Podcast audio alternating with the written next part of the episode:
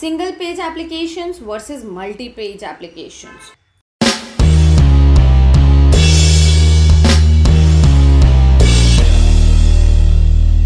So you have decided to digitize your business and build a web application for or a website for that. You have finally realized that in this technological era where people would judge you based on whether your business is on the internet or not, accept it. It is true.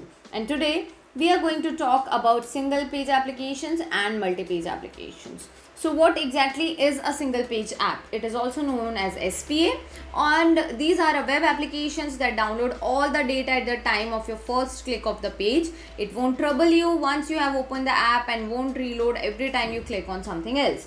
You may have an idea if you are a long user of Facebook website Back in those days while using Facebook, if you hit a button on anyone's photo, the whole page used to reload. What a mess. So there are many applications in daily life you can use for which are SPAs like Google Drive, Gmail, Facebook, Twitter and a lot more. And what exactly are multi-page applications? So as the name suggests, these are web applications that have more than one page. Multi-page applications load their page every time a user click on different links. MPAs are separately built multiple pages that combine together and make a website. In technical terms, due to their heavy data, they demand to transfer their data between server and browser. Unlike SPAs, multi-page applications require multiple UI design layers as it is a collection of different pages. So let's check the advantages of each.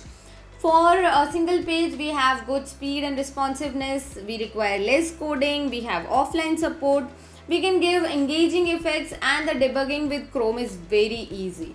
But if we talk about disadvantages of SPAs, then um, if we talk about search engine optimization, then it is very difficult or I can say poor.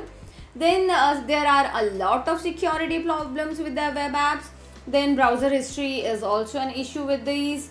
And the final one is scalability problem. And let's talk about multi-page applications. Then the advantages of it is these are SEO friendly. You can um, optimize your uh, web application easily. Then uh, you can scale them as much as you like and they have easy analysis of the website. But if we talk about the disadvantages then they have slow performance.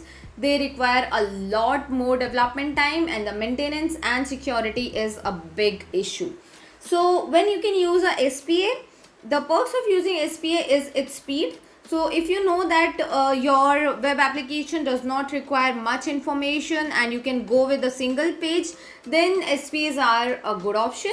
But if you want to use MPAs, then you have to check if you really have that much of information to present in front of your client. If you think that you have a lot of information, you need different different pages, then MPAs are the best technology for you.